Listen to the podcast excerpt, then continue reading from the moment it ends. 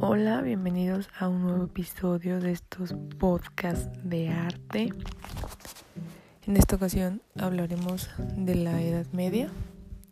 Vamos a voy a hablarles de temas mmm, diferentes, puntos diferentes sobre la luz, el color, pues en donde se empleaba en diferentes ámbitos y ramas. Y pues así comenzamos. Muy bien, pues las luces y los colores en la Edad Media. Eh, primero que nada, todo mundo cuando le mencionan Edad Media se imaginan rápidamente una época oscura porque nos vienen las clases de primaria, las clases secundarias, diciéndonos el oscurantismo y no sé qué. Pues, no. Eh, de hecho, al hombre medieval se le representa en pintura en un ambiente demasiado luminoso. Mm, y, y, bueno, el ambiente en sí de la Edad Media pues sí era oscuro en la realidad, pero ya sus pinturas se componen de colores puros, como lo son el rojo, el azul, el oro, muy importante, el color plata, el blanco y verde. No tenían matices ni claroscuros, eran así puros y nada de super oscuridad y tenebroso y no, no, no, no. Ellos en sí tienen su zona cromática definida y son enemigos del matiz, generando luz gracias a los tintes que les ponían a las pinturas. Además, un punto muy importante es que a Dios se le identificaba con la luz. Es identificado con el resplandor de una especie de corriente luminosa que recorre todo el universo. Eh, en esa época, Dios es luz, fuego, fuente luminosa, sus derivados. Creo que en la época actual, pues podemos tal vez ir a una iglesia y verlo de esa manera. Pero bueno, no estamos hablando de eso.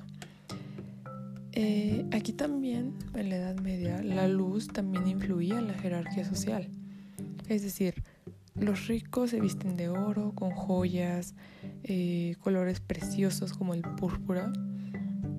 Y los pobres, en cambio, visten con telas de colores desvaídos y modestos. Eh, la palabra desvaídas significa que perdió intensidad de sus colores o tiene un color pálido.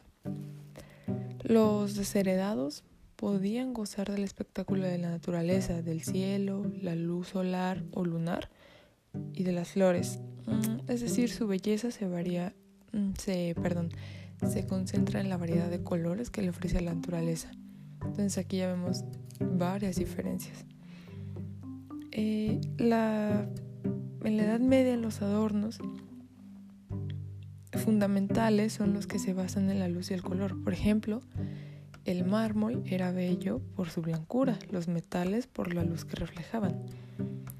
Hasta se dice que el mismo aire es bello, afirma un obispo intelectual llamado Isidoro. ¿Por qué? Pues porque el resplandor, por el resplandor del aurum, que es igual a oro, aurum es oro. Entonces el aire es bello por el resplandor del oro.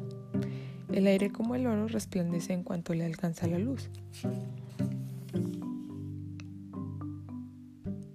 Mm, también dice que la piel rosada es bella, pues carece de palidez. En la poesía y en la mística, este sentido de color vivo de colores vivos es, es constante. Existen superlativos para todo, así de que la hierba verde, sangre roja, muy descriptivos en su poesía. Bueno, superlativos, como ya dije. Eh, perfectamente su color, sangre roja, hierba verde, cielo azul, flor amarilla, etcétera. Y pues aquí también se nota que el gusto por el color se manifiesta en la vida cotidiana, en las costumbres de la gente, en los adornos, en la ropa, en las armas, en la armadura. En esto también se llegan a atribuir sentidos negativos y positivos a los colores. En el siglo XII el azul predominaba porque significaba algo celestial. El rojo era valor y nobleza, pero también el rojo era verdugos prostitutas. Era para eso. El amarillo, pues que se imaginarán, obviamente el oro, ¿no? Que es el más precioso, pero también significaba cobardía y marginación. Los filósofos y teólogos dicen que el color es el causa de la belleza. La luz es la forma, bueno, la luz es la forma sustancial de los cuerpos y es el principio de toda belleza, nos dice Buenaventura de Bagnorea, que era un santo y místico franciscano. Eh, volvemos a este tema de la luz. Bueno, en todo lo que he hablado creo que tenemos incluida la luz, el color, obviamente. Para este santo la realidad es metafísica y para, por ejemplo, Tomás de Aquino la realidad es física. Nos hablan de la luz y así concluyen todo esto.